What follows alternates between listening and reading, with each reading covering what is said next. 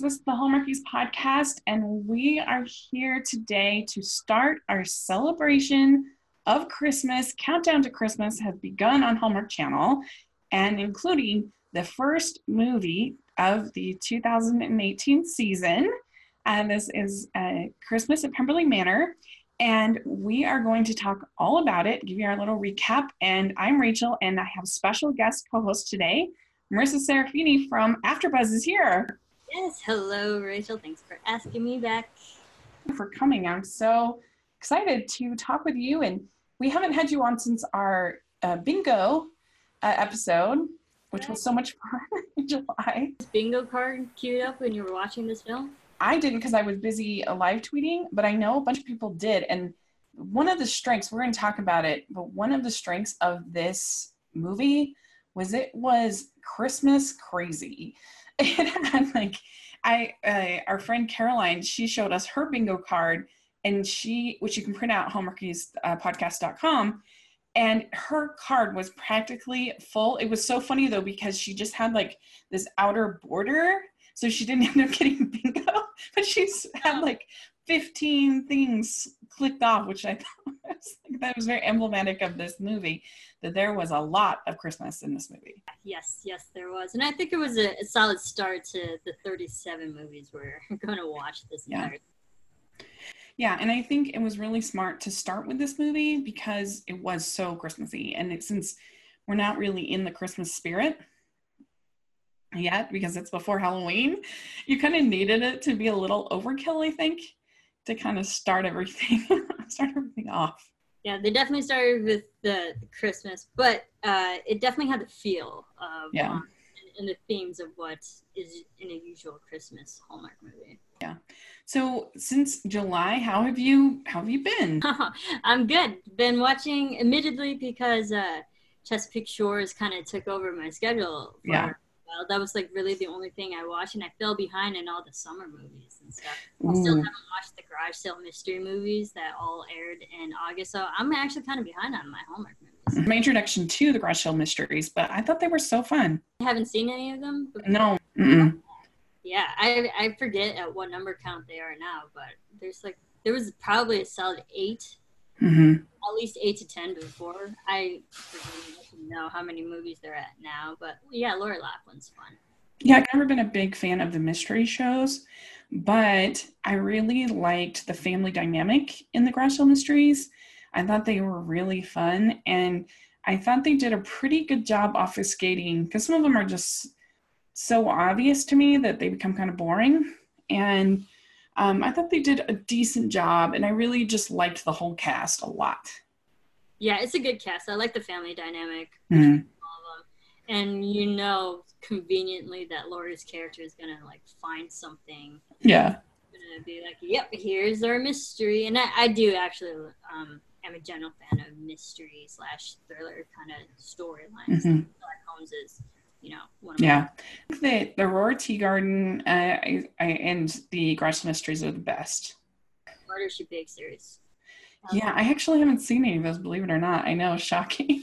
There's a lot of mystery movies to watch, but yeah. those are also they're difficult to watch because they're always filled with snacks. And oh. when you're done or you're watching them, you you have like a whole pack of Oreos next to you, and you're just eating them throughout the movie. Uh huh. Yeah. It's bad for your health when you're watching those. yeah, I I was talking to did an interview with Jill Wagner and she said she, she was talking about the Christmas cookie movie that she was in. Yeah. She was like, she was like, I could just keep eating Christmas cookies because it's for my job. It'd be nice. I love Jill Wagner. Yeah, it was really really fun. We decided that because my last name's Wagner, so we decided that we're cousins. cousins, I believe yeah. that.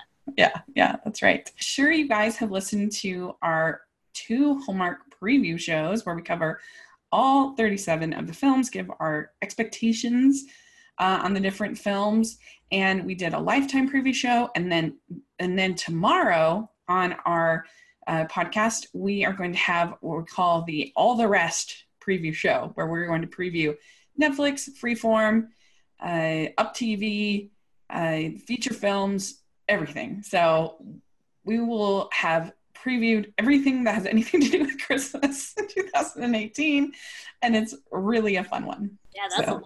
Good for you. Yeah, I counted it out that we, I think total we previewed something like 85 films what? between the between the four podcasts. anyway, all right. Well, let's dive into this movie. So this uh, this movie, Christmas at Pemberley Manor, is our first Countdown to Christmas film this year, and it was written by Rick Garman, who is a Hallmark legend. He has written so many different movies, and it was directed by Colin Theys, who's also done a number of Hallmark films. And we had in it Jessica Lowndes and Michael Rady, uh, and in the two lead roles. And what was your expectation going into this?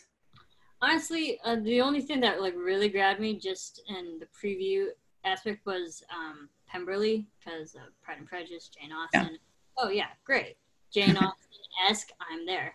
Um, and then while I was watching it, I was like, okay, they're they're using the names, but not many, and we'll get more into it. But the yeah. thing, but I thought I I like Jessica Lowndes and Michael Rady, and I think they're fun. Never have seen those two pairings together, and I think uh, they they played off each, each other pretty well.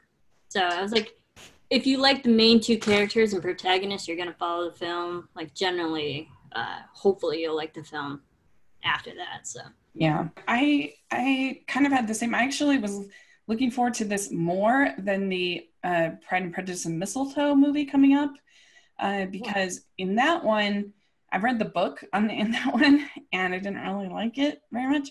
And in that one, the the lead character is Darcy, which in the book I didn't think it really worked that well. I'm still hopeful because Lacey Chabert, Brendan Penny, and the writer is one of our favorites of that one. So I'm hoping that it will be a surprise. Um, but this one seemed more promised to have Elizabeth as the lead character, uh, and uh, so I was pretty excited. In uh, and you have two basically hall stars here uh, with Jessica Lowndes having been in Yes I Do, and in Magical Christmas Ornaments, and December Bride, and Merry Matrimony. So she's been in quite a few Hallmark movies, and then Michael Rady has been in the Christmas at Homestead, which is really good. One of my favorites. Yeah, that one's really really good. And uh, he it was in Joyous Christmas last year, which I, did, I didn't really care for that one, but Christmas at Homestead is really solid.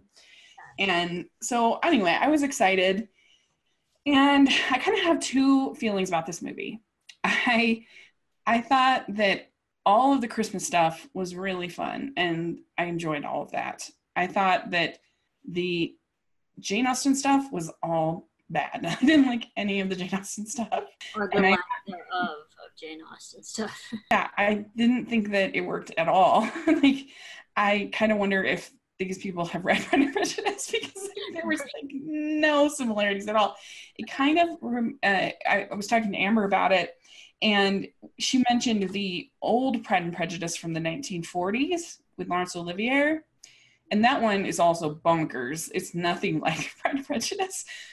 But like in, in that one, uh, Lady Catherine de Bourgh is like a busybody matchmaker. so like, it's not like it at all. But I do think in that one they get Darcy right because Olivier is amazing. You know, it's Darcy. Um, whereas I don't think they even did that here. Like, I think I would have, and I found it really distracting because I kept thinking, like, instead of just enjoying the movie and like as a fluffy, fun little movie, I was like trying to figure out what they were doing. and I'm like, why is this person Wickham? Has absolutely no similarities with Wickham at all. like, what's going on? Yeah. I, while I was watching, I was like, yeah, okay, we have our Darcy and we have our Elizabeth Bennet but then when you're watching the characters, you're like, those names were completely different. Yeah. And I'm like, okay, so is it really just the main two leads that are somewhat Pride and Prejudice? And then the story was completely different in the yeah. fact that, like, they had their own, not to say it was original, but different from what Pride and Prejudice was. Yeah. Does anything prideful. Exactly. Ever. Like, his his worst things that he does is make a joke with his uh, with his um, assistant, and, and who's not like Bingley at all. what was that? And and then he is going to sell a house, but he's not even selling it. It's the board of directors who are selling it, so he's not even the bad guy here. And he doesn't want to have the festival there because they're selling the house, and so like that makes total sense. So, and not that Darcy should be the bad guy because he's really just kind of shy and awkward and, you know, and a little bit prideful. Mm-hmm. But they didn't, he's not like prideful at all. Yeah. I was waiting for well, six. So that's your point about Darcy, but my thing was like the development of Elizabeth Bennet because yeah. from Pride and Prejudice, it's so family oriented, right? Mother's always wanting to get the, all the daughters married off and stuff, and so I was kind of hoping there'd be a more family dynamic with like the sisters maybe giving her um, like pressure to get into a relationship, especially around the Christmas, and no, not any. Not at all. like we saw no family basically. Right. I'm trying to remember if like she had any. You know, she had the lines like "I'm gonna go home after this event to be with my family," yet we never saw. Right. I, I was waiting for like a family dynamic that is so prevalent in the actual story. And she wasn't like prejudiced at all. Like she was.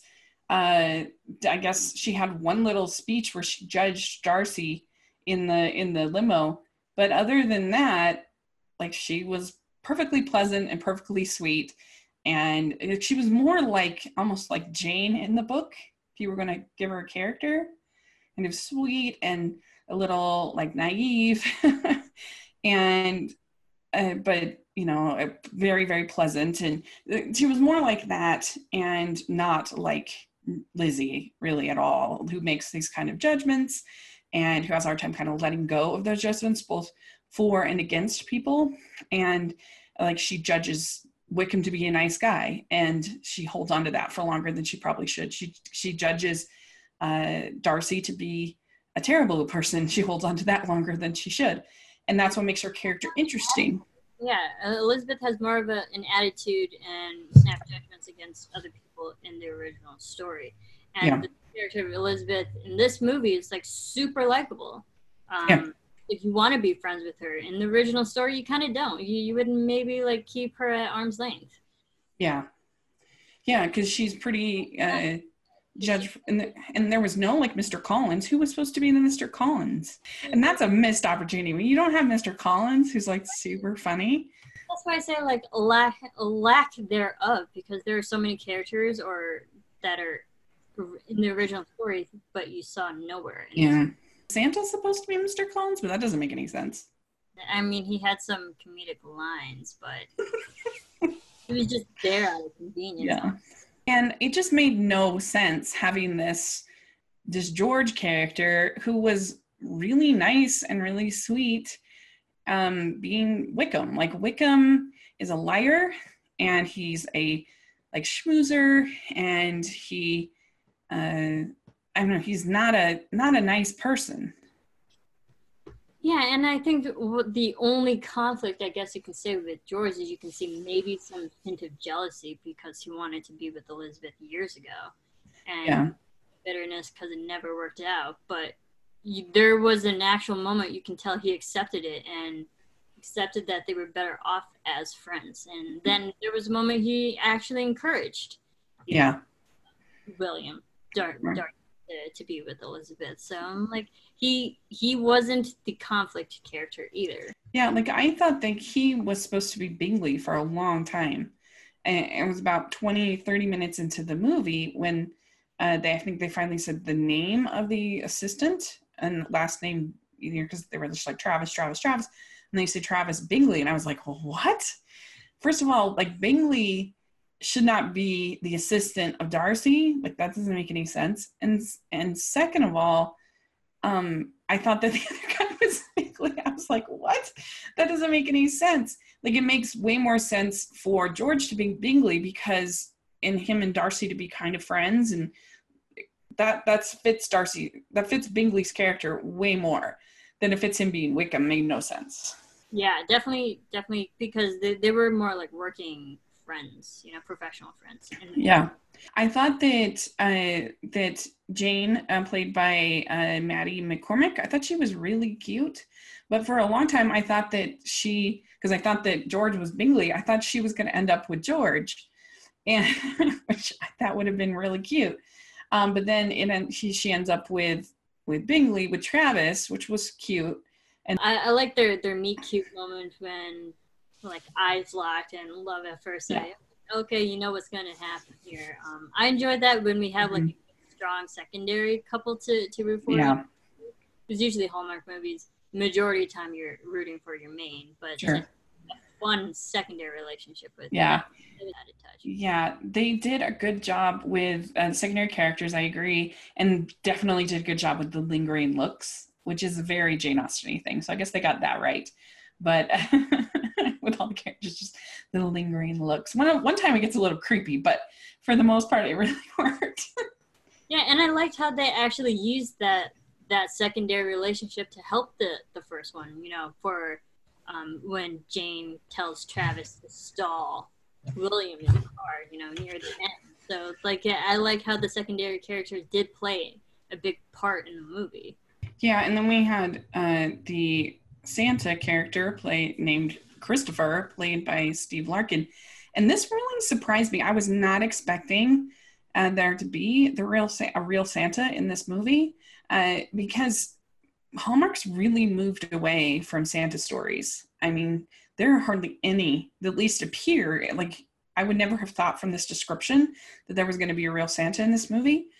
Um, and I, I don't know that that's actually was kind of a pleasant surprise just because I did not see it coming, and uh, so that was sort of fun. There's really I think the only movie that's like a guaranteed Santa in this whole 37 is uh, the Letters to Santa, the Christmas in Evergreen sequel.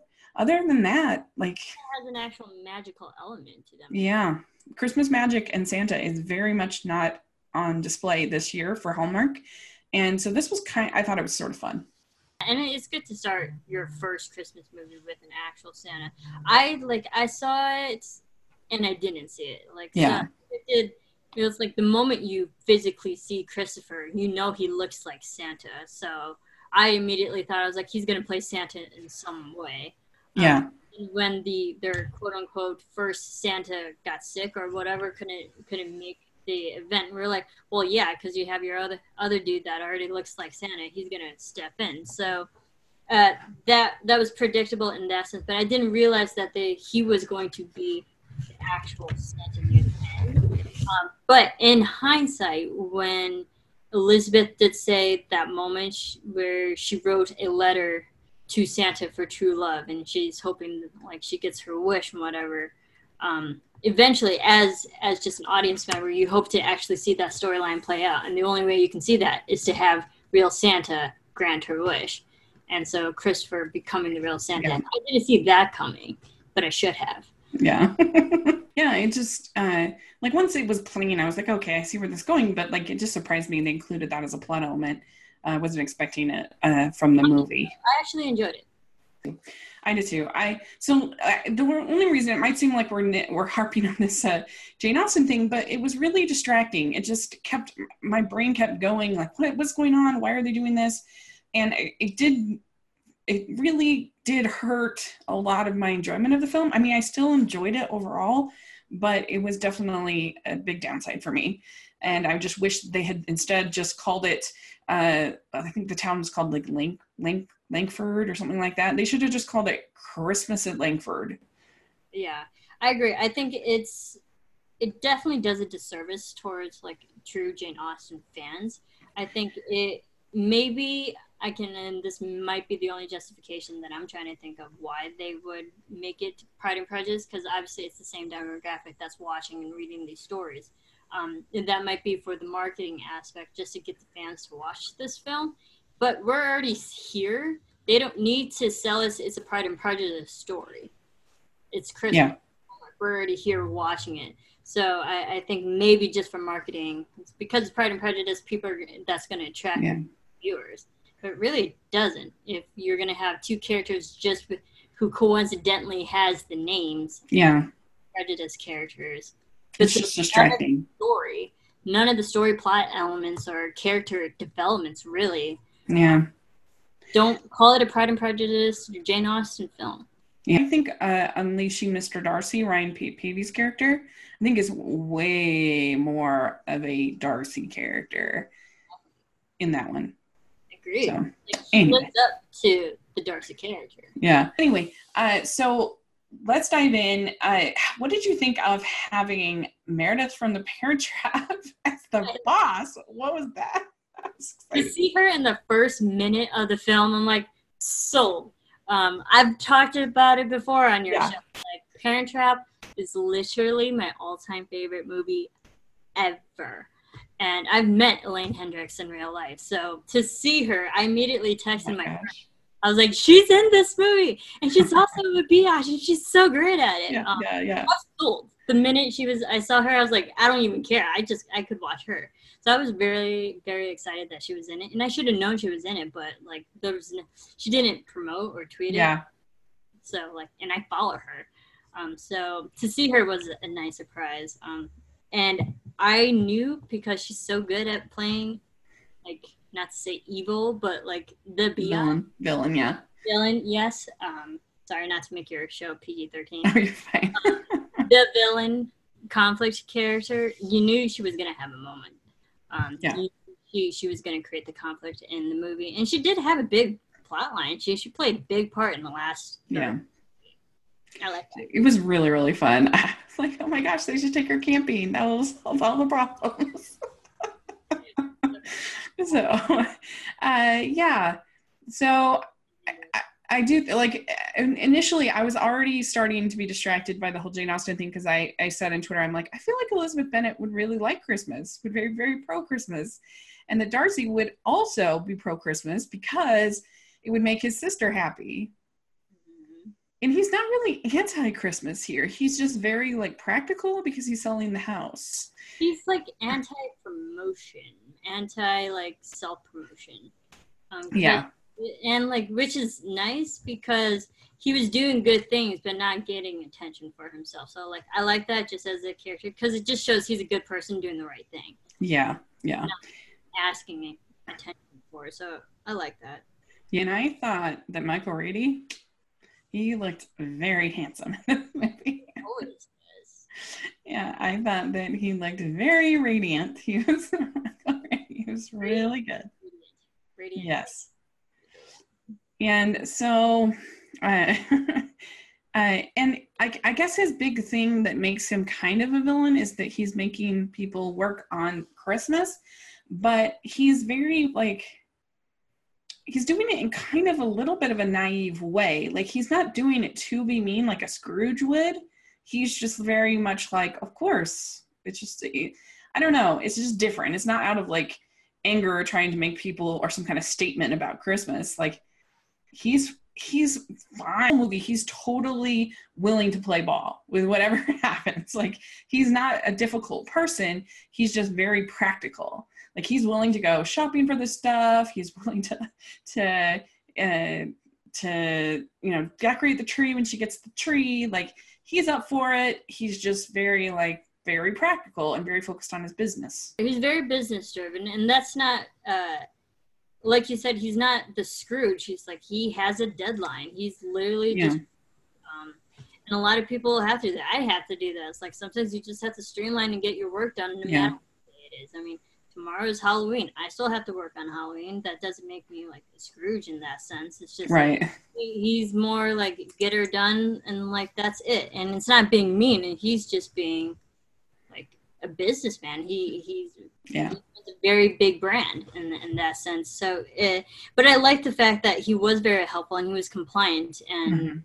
um, he helped whenever necessary he dropped whatever work he was doing to do work for this christmas event and stuff so Mhm. I, I liked him he he didn't seem like the terrible business guy like who was lonely um, and bitter he just he got so used to working and not spending the actual holidays with people Yeah.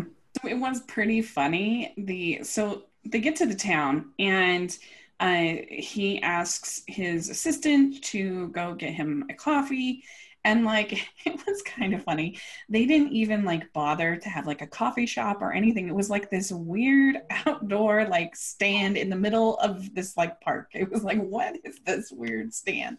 I don't know. I thought that was so classic. At least one cafe. yeah, I know. it was really funny. It was like the classic thing from Hallmark that they just are like, well, who cares? We're just going to do it because it works for the script. Coffee. and uh, sometimes comes from outdoor stands. yeah, evidently that's the case here. And you have our uh, Travis Bingley, his assistant, who goes up to the top of the line. He's like, "Look, I need to get this. Sorry, there's this long line at this at this stand." And and Elizabeth is like, "Hey, you can't butt in line."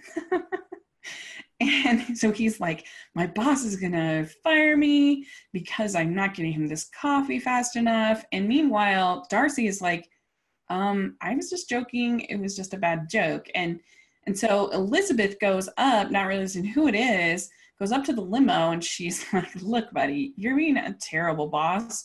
Why are you telling him to do this? And I don't know. What do you think of that? I mean, I, I think they were trying to establish that Darcy's not the greatest guy, quote Mhm. unquote. Um, but also, it also establishes that yeah, he was trying to be funny, but he Yeah. bad, and he comes across too serious. Like he, um, and I think they were they were trying to go with Darcy in the original um, story is is a very serious guy, um, fairly serious, you know. Uh, so I think they were just trying to make it look like he was trying to be funny, but he really wasn't. So basically, in this version of Pride and Prejudice, for whatever, uh, Darcy is just kind of a businessman who makes bad jokes. No, he, I mean, he he tries to be funny, but he Yeah. ethically. That's like the level of sort of villainy that we're, and not that Darcy is a villain in the in the book, but we, you know what I mean. That's the level of sort of pride that we're getting here. It's like he told a bad joke. Uh, so also i do think it's really funny how they're all supposedly got these hot cup of uh, cups of coffee in their hands and it's like they don't even pretend that they're actual like they're just so obviously empty cups they're just like can you at least try to like pretend that you're holding something hot and Right, see, that didn't bother me more so the the fake snow on the ground because you you saw white snow, but underneath it you saw pure green grass. Yeah. sometime in the spring or summer when they're filming this movie. yeah agreed and they they did a pretty good job with the tree coverage i think uh in like the wider shot of pemberley manor looked pretty good i think. But yeah definitely especially once they set up the festival uh it, it you could it looked that's when you saw it i think more. Yeah. yeah i agree. And pemberley manor this was kind of like uh it was i don't know if you'd call this a manor. I guess in like new england it would be but not like not certainly not in like the south you know where you've got this like plantations and stuff like i don't know if i'd call this a manor but whatever we'll we'll, we'll let it we'll let it slide it was certainly a beautiful home and what did you think of the sinkhole conflict Um, not necessary because it really didn't move the plot forward. yeah But I, I, I think it just it helped just to get the whole story at the Pemberley Manor. Because they were trying to create some kind of motivation that like that they would have to. Last minute rely on Pemberley Manor for this festival and uh, there's like nowhere else. The only other place is like a bait and tackle shop or something like that. And this is quite the sinkhole. Cow, it's like swallowing up the whole town. It's really funny i thought. They made it like this is as big as the problem. So like they had to make it as desperate as it could be that the manor is the, last resort. Yeah. Also, I did find it a little groan inducing this whole idea that they're going to tear down this beautiful home and build condos. Like, it kind of reminded me of uh, Love Once and Always from uh, this year that I think was in March. And that one, they're going to tear down this beautiful house to build a golf course. And I'm like, that makes no sense. First of all, there's all this land. all around. Like, why, why on earth would you tear down this beautiful home that's still functioning, still operating? You know, it's not like it's like termites or some horrible thing. Like, you could make a killing hosting weddings at Pemberley Manor. Just have it be an event space.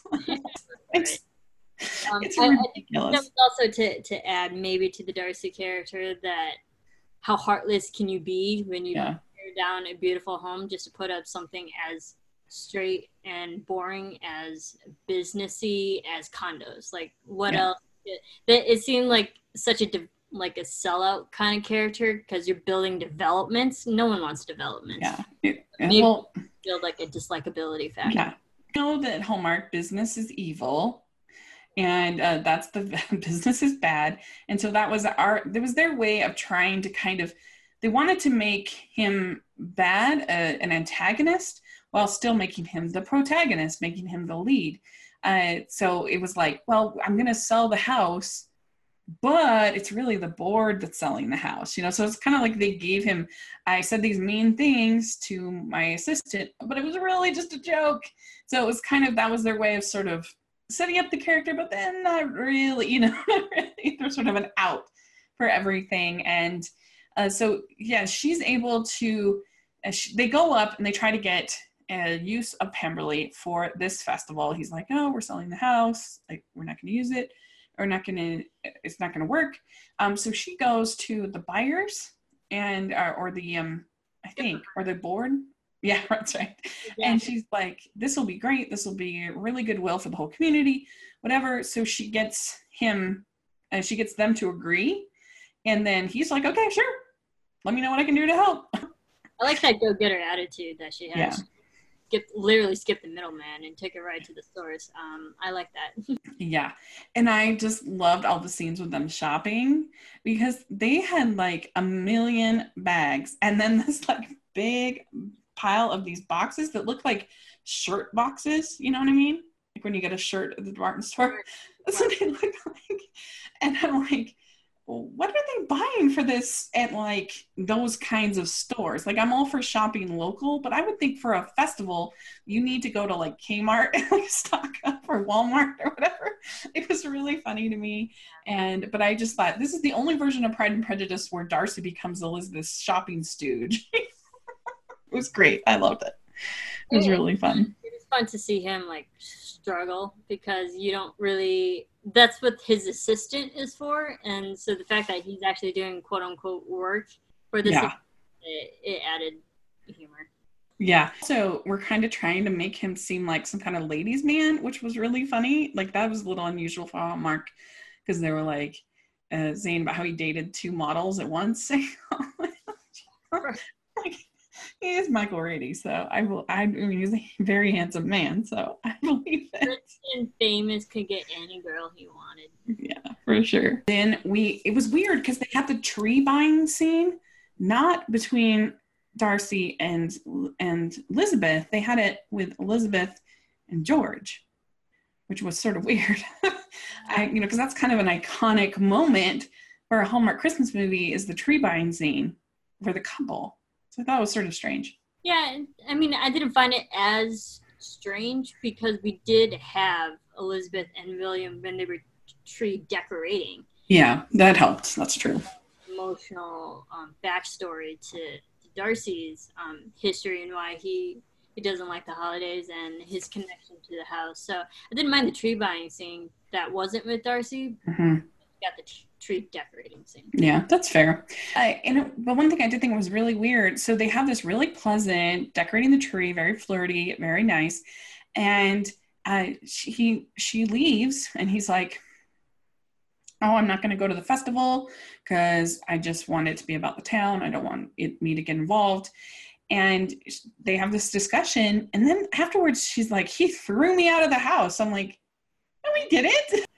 he got you out of the house quickly, but he did it in a very nice way. Yeah, he did not throw her out of the house in any way, shape, or form. Like, what is going on? So that was weird. He's working on the the festival, and we get this this really kind of a little bit. I have this thing on my Twitter where I say, "Is it Hallmark or horror?" where I uh-huh. take a screenshot of a because my theory is that you could make almost any Hallmark movie a horror movie if you put a different score. But that's true for almost all romances because have you did you ever watch How I Met Your Mother? Yeah, of course. Okay, good. So there's this whole episode where they talk about the Dahmer versus Dobler. Yes. You know that one? And so it's the whole thing that Barney talks about that when you, or I think my, Barney or Ted, but that when somebody that you like is doing romantic gestures like Dobler and say anything, that it's really romantic. But when it's somebody you don't like, it's super creepy and weird. Sometimes it's like Dahmer. And so sometimes I feel like that you could totally do that with Hallmark and have the exact same things, but it's somebody that you don't like. So the exact same situations look creepy. And it was just kind of, it was a classic Hallmark or horror when she's out there like working on the festival and he's looking at her from the window. And it was just a little, like, it was a little leering. Yeah, I. I can see that now. Now that you mention it, that's so funny. yeah, really funny. And I, I love Say Anything. We just had Ione Skye in the studio a couple weeks ago, and I. Oh, Um, so yeah, I, I love Lloyd Dobler. And brought up that that reference. That is funny. I never thought that that could be horror, but I did. I I did feel as an audience member, I felt for him because like, ah, he's so used to celebrating holidays by himself. He never had to connect with people, or like he never really properly connected with people yeah. doing social events like that. So I think he was just conditioned to always look um, look towards the actual fun and not, but actually not be a part of it. Yeah. And that is the cool thing. That is the one thing I think they got right about Darcy as a character is that Darcy is kind of lonely. And, you know, he's had to he's had to do a lot on his own, including raise his sister. They don't have a sister in this one, but I think they captured his loneliness pretty well in this. I, I definitely think so too, and especially with the backstory during the tree decorating scene, where it's like um, his family, where he grew up, and then he never really had a proper Christmas. Um, hmm he he grew up with his his well, what was it, his aunt or his no grand grandparents? I'm. Um, but like his last proper Christmas was when he was young, so hmm imagine in the last probably 10 15 years um, he just got so used to not having a real christmas Yeah. And then next we got a cookie baking sequence because, like, seriously, they really did have it all in this movie. They had tree decorating, tree purchasing, they had a real Santa, they had a festival, Christmas festival, they had travel shenanigans, they had a cookie baking montage. I mean, there were a lot of tropes in this one movie, and I, I, wasn't sure if they were just making the cookies for fun or if it was part of the festival i think it might have been just for for fun. i don't i don't think we saw the cookies at the festival Yeah. but So- a lot of laughs because there was the moment she was giving him a hard time about the, the frosting Right. It was cute. It was cute. Are you frosting judging me?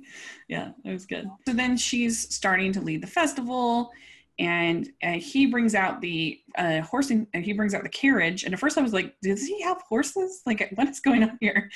Uh, but they're going to renovate it, whatever, refurbish it so they can use it for the festival. the, the carriage was so easily accessible it was like oh yeah we just have a carriage line Yeah. Do you have horses? What? of course We also get that she writes letters to Santa, and that was another trope that she had in there, and that she asked for true love, which was very cute. I like that. Yeah, it was really really cute. Um, I did love the uh, the tree lighting scene in the festival when they had that giant switch. right really and uh and I liked Santa. He says, or Chris, whatever, says, Christmas is about more than decorations. It's about people, people you care about, and who care about you. So it was cute.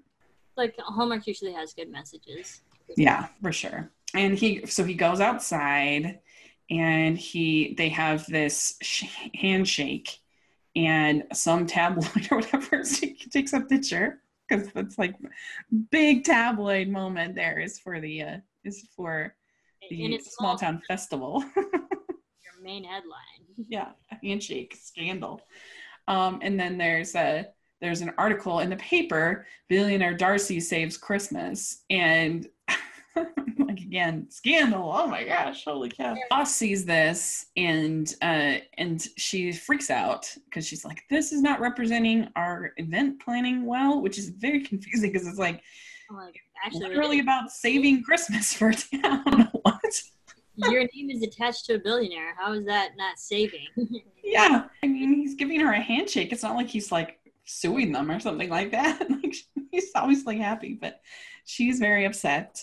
And she gets Elizabeth gets very upset and she's like, if this were event planning school, I would have flunked. So I don't know. It was hilarious. And and then they're looking for Santa Claus and they're like, if only there was someone around here who looks like Santa Claus. and that's exactly what I was thinking. I was like, wasn't he should have already been Santa Claus? yeah, Christopher's like, what? I don't look like Santa Claus. That was really funny. I love that line. Like, I don't see it. Yeah, and they get um Travis his uh, elf helper costume, which I thought was really cute. yeah, the elves. Santa's Yeah, sort of more about Wickham or George being friend zoned, and he's like, maybe I should ask her again. So he talks to Darcy about it, and he's like, you know, maybe, Give it up, dude. yeah. In you. Yeah, and the boss is like, I'm gonna have to come and rescue this because you've just done such a terrible job, which was ridiculous, but it was Yeah, no, she's been doing a great job. yeah, obviously doing a great job. He was happy with it. And I also I loved the scene when uh when, when uh, he when Darcy was wrapping presents. That was so funny, I thought. yep. yep. he's like the worst present wrapper ever. Not, not to like generalize, but like men cannot wrap gifts. That's I, I I rarely ever have met any men that can actually properly wrap a gift. yeah, I think they just maybe rush. And it has to be done kind of methodically. You just like put some tape on it, call it wrapped. But there also was a, a really, really fun moment. Like I love when they sneak in little like hand holding in, in Hallmark movies. They think, oh, do we even notice? But then it's like, oh, I noticed because like, she like puts her hand on his arm. Like, very nice. It was good. Uh, that's like first base at Hallmark, you know, is the hand arm touch. it's very good. Don't get too close. Yeah, that's right. uh, so then uh, I think Caroline, what's her name, was the boss. She comes and she's going to revolutionize the festival. And her version of revolutionizing the festival is basically installing like 10 tables, which was probably a smart idea, let's be honest. Change much per se. She just like made it bigger, I guess. Like yeah. the line where Caroline was like, "Well, let's see what else I can savage, uh, salvage of the of this event." I'm like, she, she did all of the work. You, she was just adding more. Like, Yeah. let's add the tables here. Let's add a add a station here. I was like, you're not really changing things. You're just adding to it. There's going to be food. It's probably a smart idea. Tables. That was probably a good good call. Who wants to But? I was like, that's a good call too. uh, and then she like goes to lunch with him, and it was like, is she trying to make a move, right. Like, or should this just like, business? I'd like some time alone to like talk things over. Yeah, right. I don't think that's the best way to get his business is to like try to make a move, but um, but there's this him and Darcy and Elizabeth go on this carriage ride, which was another trope that they had in there for Christmas, and I thought that was really fun. And then Caroline wants to take a ride immediately after. You're like, oh no. Yeah. And so then we find out that the singer is sick or something happened to the singer, and we've heard her like humming throughout the show. And uh, and so that's when Christopher's like, "You should sing, you should sing."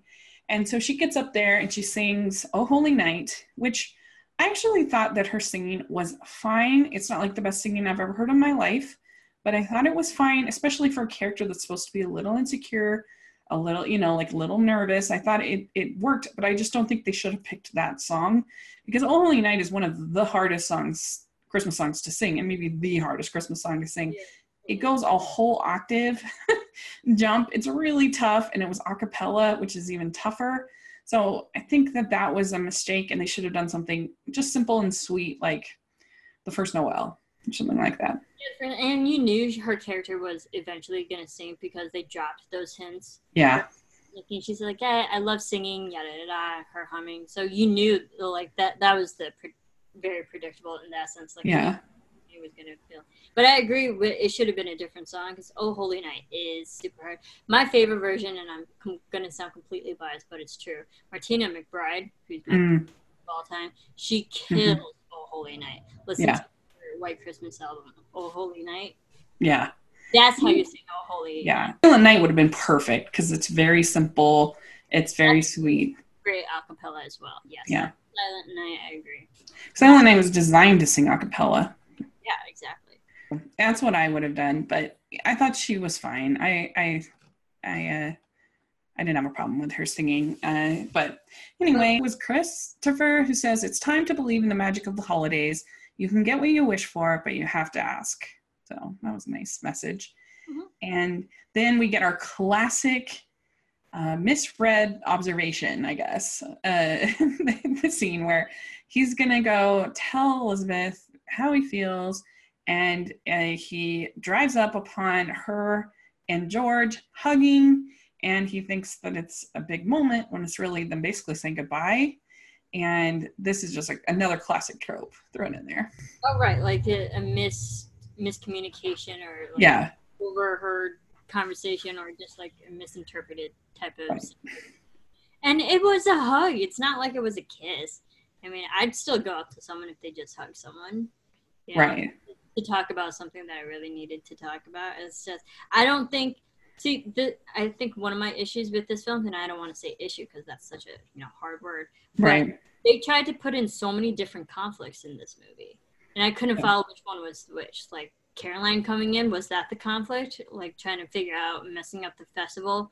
Was the um, the misread situation with the hugging was that the conflict? Was the snowstorm the conflict? That they try to add so many conflicts and usually a movie only has one.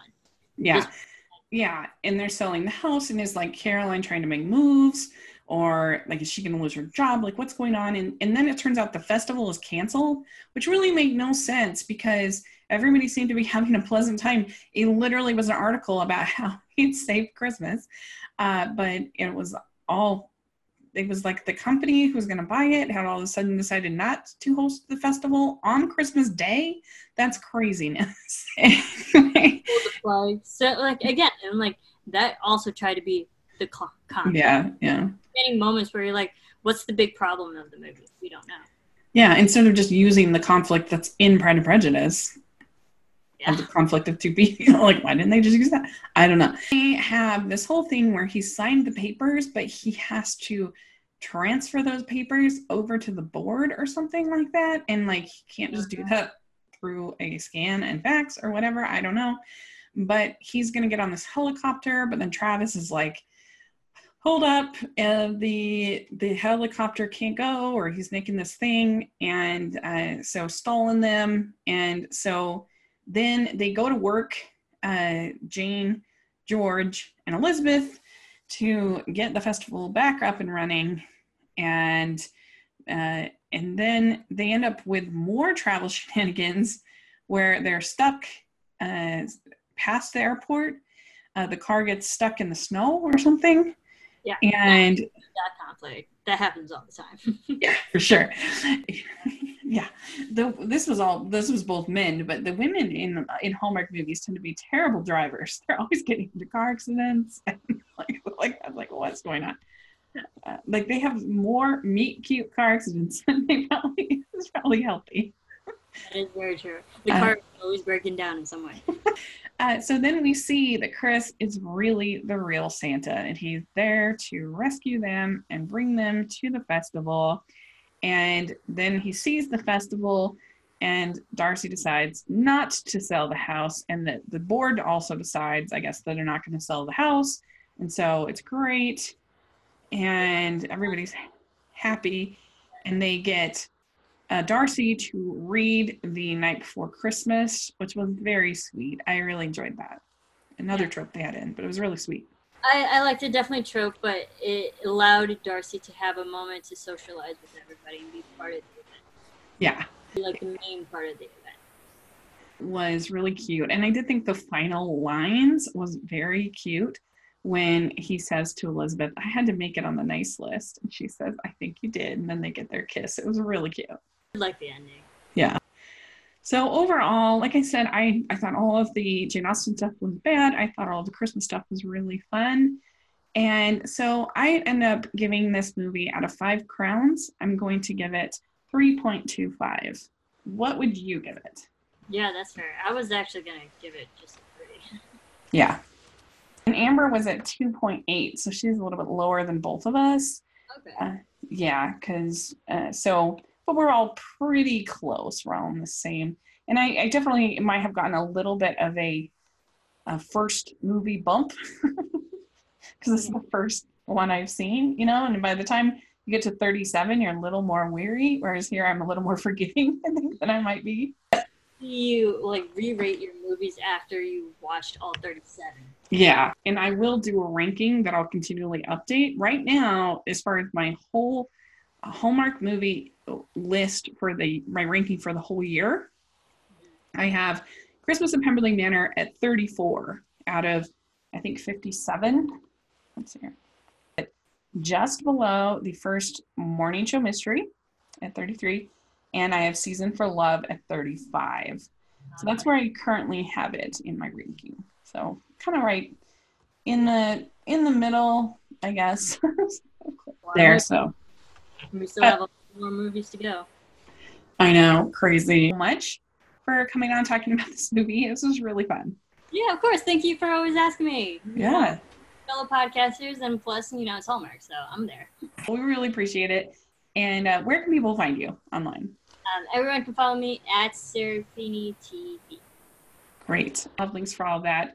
Uh, and you're not sure what your coverage as far as AfterBuzz will be. No, not yet. And nothing set in stone yet, but eventually I'll probably. I was thinking my best way to approach it because there are so many movies. Mm-hmm. yeah. Is I'll watch all of them, but only really like do in-depth coverage of the ones that I think stood out the most. Yeah, great. Well, make sure you're following Marisa on social media so that you know what she's covering and what's going on because it's really great stuff. And she puts a lot of, you just had a, a lot of really great interviews from each of our four, correct? Yes, thank you. Yeah, that was really fun. So definitely check all of those out. And uh, let us know what you think of this movie. Did you like it? Did you not like it? How many crowns would you give it? Let us know in the comment section or on Twitter. And uh, make sure you're following the podcast on Hallmarkies Pod, Instagram, Twitter, all of the social media. And if you can give us a rating on iTunes, we really appreciate it. It really helps us out and more people to find the podcast. So check that out. And you can follow me at Rachel's Reviews on iTunes and on YouTube and all over. And I really appreciate if you do. And uh, thanks again, Marisa. It was really fun. Yeah, always. Thank you. And Merry Christmas. Merry Christmas. Woo!